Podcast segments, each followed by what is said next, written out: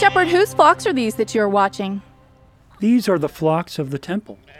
Some will be chosen, the perfect ones, to be sacrificed by the temple priests to pay for the sins of the people. Something must die to pay for our sins. Isn't it a shame that it must be an innocent lamb?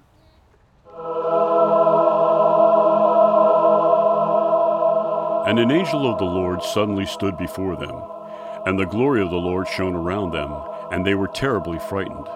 But the angel said to them, Do not be afraid, for behold, I bring you good news of great joy, which will be for all the people.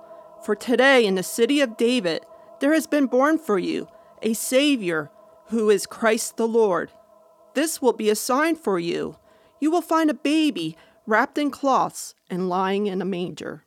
When the angels had gone away from them into heaven, the shepherds began saying to one another, Let us go straight to Bethlehem, then, and see this thing that has happened, which the Lord has made known to us.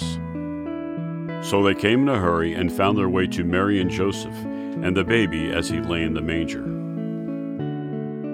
How exciting! The Son of God came into this world as a tiny baby, just as God had promised through the prophet Isaiah. The virgin will be with child and will give birth to a son, and they will call him Emmanuel, which means God with us. Mary and Joseph were also instructed to name him Jesus, for he will save his people from their sins by taking the punishment for those sins on the cross. There was much rejoicing that night, and the shepherds went out telling everyone the wonderful news. Now, after Jesus was born in Bethlehem of Judea, in the days of Herod the king, Magi from the east arrived in Jerusalem, saying, Where is he who was born King of the Jews? For we saw his star in the east, and have come to worship him. And the star which they had seen in the east went on before them until it came and stood over the place where the child was. When they saw the star, they rejoiced exceedingly with great joy.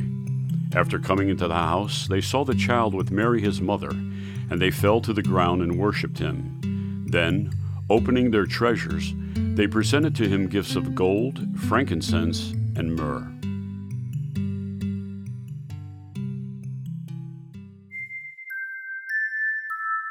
This concludes scene three. When it is safe to continue, please proceed to the next scene and play track four.